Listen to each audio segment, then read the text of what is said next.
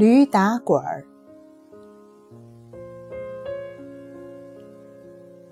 宋妈照样的替我们四个人打水洗澡，每个人的脸上、脖子上铺上厚厚的痱子粉，照样把弟弟和燕燕送上了床。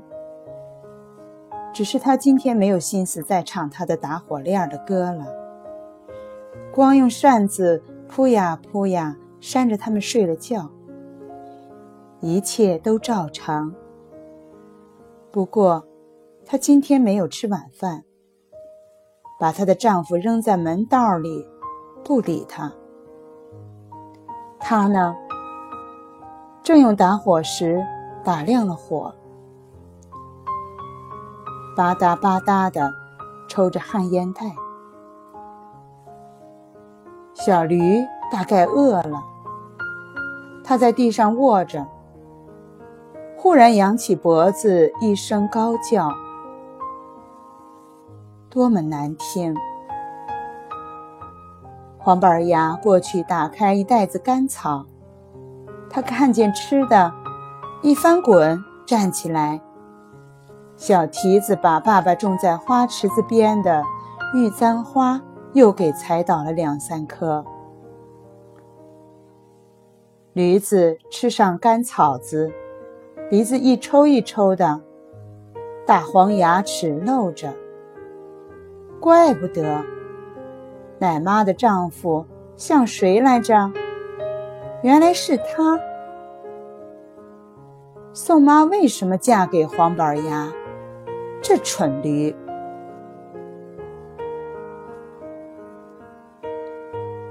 第二天早上，我起来，朝窗外看去，驴没了，地上留了一堆粪球。宋妈在打扫。她一抬头看见了我，招手叫我出去。我跑出去，宋妈跟我说：“英子，别乱跑，等会儿跟我出趟门你认字儿，帮我找地方。到哪儿去？我很奇怪。到海德门那一带找找。”说着，他又哭了，低下头去。把驴粪搓进簸箕里，眼泪掉在那上面。找丫头子。好的，我答应着。宋妈和我偷偷出去的。妈妈哄着弟弟他们在房里玩。出了门走不久，宋妈就后悔了。应当把弟弟带着。他回头看不见我，准得哭。他一时一刻也没离开过我呀。就是为了这个，宋妈才一年年留在我家的。我这时仗着胆子问：“小栓子怎么死的？”宋妈，我不是跟你说过，冯村的后坡下有条河吗？是呀，你说，叫小栓子放牛的时候要小心，不要禁锢的玩水。他掉在水里死的时候，还不会放牛呢。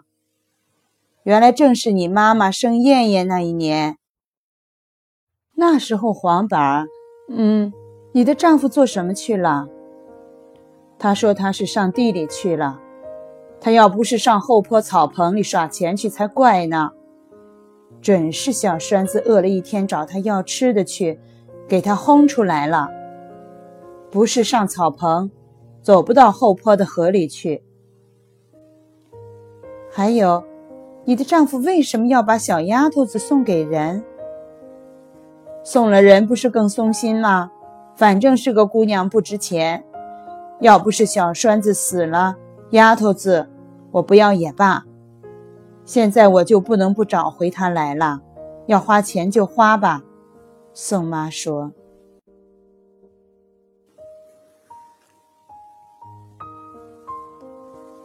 我们从荣县胡同走，穿过兵部洼，中街、西郊民巷，出东郊民巷，就是哈德门大街。我在路上忽然又想起一句话：“宋妈，你到我们家来，丢了两个孩子，不后悔吗？”我是后悔，后悔早该把俺们小栓子接进城来，跟你一块儿念书识字。你要找到丫头子呢，回家吗？嗯，宋妈瞎答应着，她并没有听清我的话。我们走到西郊民巷的中国银行门口，宋妈在台阶上歇下来。过路来了一个卖吃的，也停在这儿。他支起木架子，把一个方木盘子摆上去，然后掀开那块盖布。再用黄色的面粉做一种吃的。宋妈，她在做什么？啊？宋妈正看着砖地在发愣。他抬起头来看看，说：“那叫驴打滚儿，把黄米面蒸熟了，包黑糖，再在绿豆粉里滚一滚，挺香。你吃不吃？”吃的东西起名叫驴打滚儿，很有意思。我哪有不吃的道理？我咽咽唾沫，点点头。宋妈掏出钱来给我买了两个吃，她又多买了几个，小心地包在手绢里。我说：“是买给丫头子的吗？”出了东郊民巷。看见了热闹的哈德门大街了，但是往哪边走？我们站在美国同仁医院的门口，宋妈的背汗湿透了。她提起竹布挂的两肩头，抖落着，一边东看看，西看看。走那边吧，她指指斜对面。那里有一排不是楼房的店铺，走过了几家，果然看见一家马车行，里面很黑暗，门口有人闲坐着。宋妈问那人说：“跟您打听打听，有个赶马车的老大哥，跟前有一个姑娘的，在您这儿吧？”那人很奇怪的把宋妈和我上下看了看。你们是哪儿的？有个老乡亲托我给他带个信儿。那人指着旁边的小胡同说：“在家呢，胡同底那家就是。”宋妈很兴奋，直向那人道谢。然后她拉着我的手向胡同里走去。这是一条死胡同，走到底。是个小黑门门虽关着，一推就开了。院子里有两三个孩子在玩土。劳驾，找人呐！宋妈喊道。其中一个小孩子就向着屋里高声喊了好几声：“姥姥，有人找。”屋里出来了一位老太太，她耳朵聋，大概眼睛也快瞎了，竟没看见我们站在门口。孩子们说话，她也听不见。直到他们用手指着我们，她才向门口走来。宋妈大声地喊：“你这院里住几家子呀？”啊，啊，就一家。老太太用手罩着耳朵才听见。您可有个姑娘呀？有呀，你要找孩子他妈呀？他指着三个男孩子。宋妈摇摇头，知道完全不对头了。没等老太太说完，便说：“找错人了。”我们从哈的门里走到哈的门外，一共看见了三家马车行，都问的人家直摇头。我们就只好照着原路又走回来。宋妈在路上一句话也不说，半天才想起什么来，对我说：“英子，你走累了吧？咱们坐车好不？”我摇摇头，仰头看宋妈。她用手使劲捏着两眉间的肉，闭上眼，有点站不稳，好像要昏倒的样子。她又问我：“饿了吧？”说着，就把手巾包打开，拿出一个刚才买的驴打滚来，上面的绿豆粉已经被黄米面融湿了。我嘴里念了一声“驴打滚儿”，接过来放在嘴里。我对宋妈说。我知道什么叫驴打滚了。你家的驴在地上打个滚儿起来，屁股底下总有这么一堆。我提起一个给他看，像驴粪球不？我是想逗宋妈笑的，但是她不笑，只说：“吃吧。”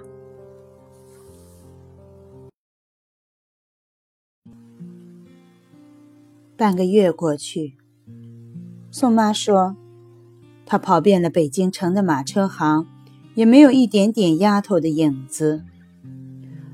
树荫底下听不见冯村后坡上小栓子放牛的故事了，看不见宋妈手里那一双双厚鞋底了，也不请爸爸给写平安家信了。他总是把手上的银镯子。”转来转去的，呆看着，没有一句话。冬天又来了，黄板牙又来了。宋妈把他撂在下房里一整天，也不跟他说话。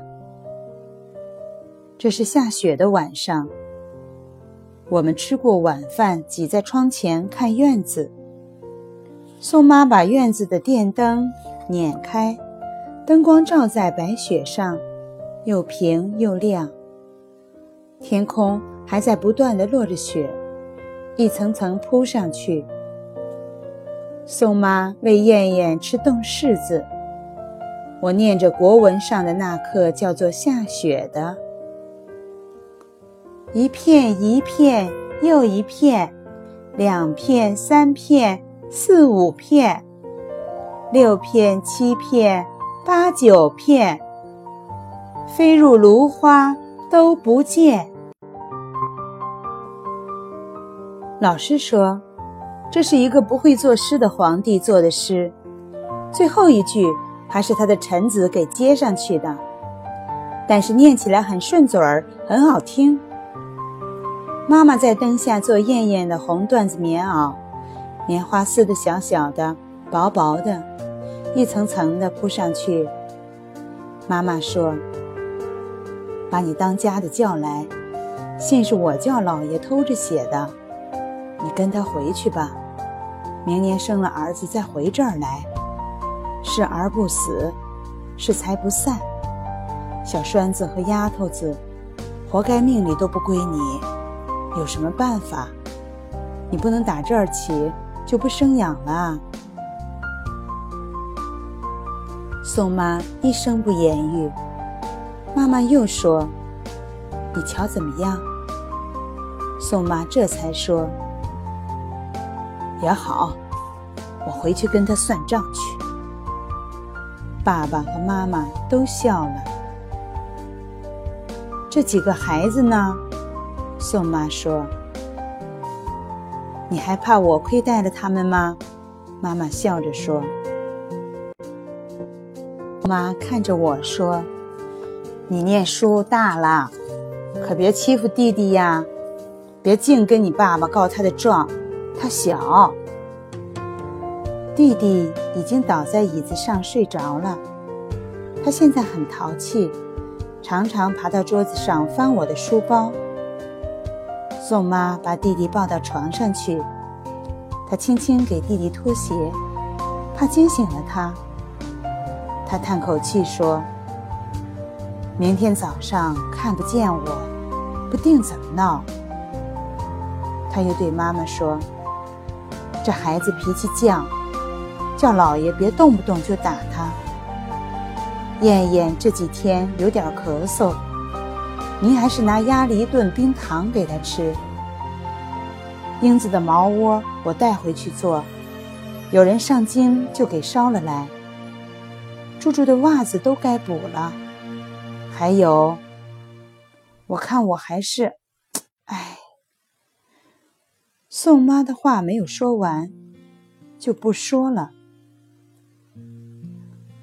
妈妈把折子拿出来，叫爸爸念着，算了许多这钱那钱给他。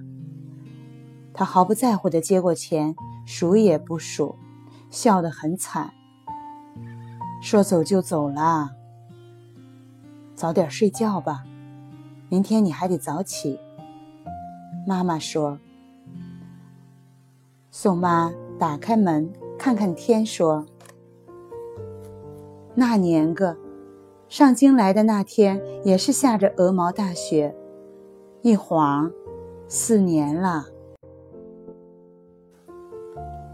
他的那件红棉袄也早就拆了，旧棉花换了痱子儿，泡了梳头用。面子和里子。”给小栓子那鞋底用了。妈，宋妈回去还来不来了？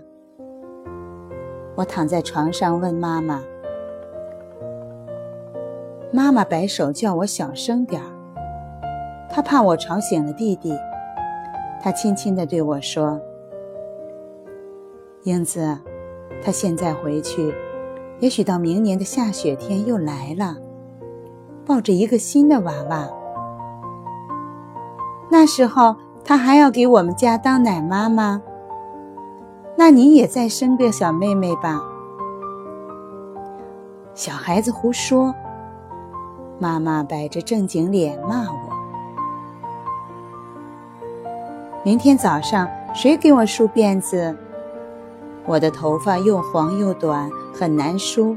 每天早上总是跳脚催着宋妈，她就要骂我，催惯了，赶明要上花轿了也这么催，多寒碜。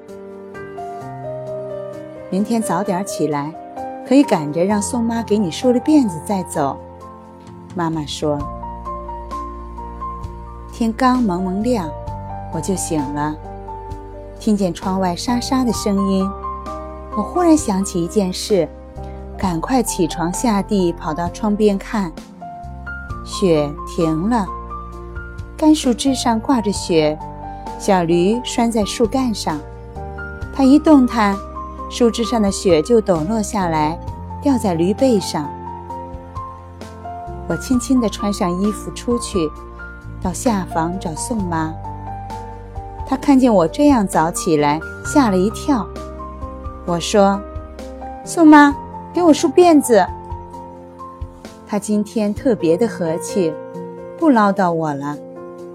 小驴儿吃好了早点，黄板牙把它牵到大门口，被褥一条条的搭在驴背上，好像一张沙发椅那么厚，骑上去一定很舒服。宋妈打点好了，她把一条毛线大围巾包住头。再在脖子上绕两绕，他跟我说：“我不叫醒你妈了，稀饭在火上炖着呢。英子，好好念书，你是大姐，要有个样。”说完，他就盘腿坐在驴背上，那姿势真叫绝。黄板牙拍了一下驴屁股，小驴儿朝前走，在厚厚的雪地上。印下了一个个清楚的蹄印儿。黄板牙在后面跟着驴跑，嘴里喊着：“得得得得！”驴脖子上套了一串小铃铛，在雪后清新的空气里响得真好听。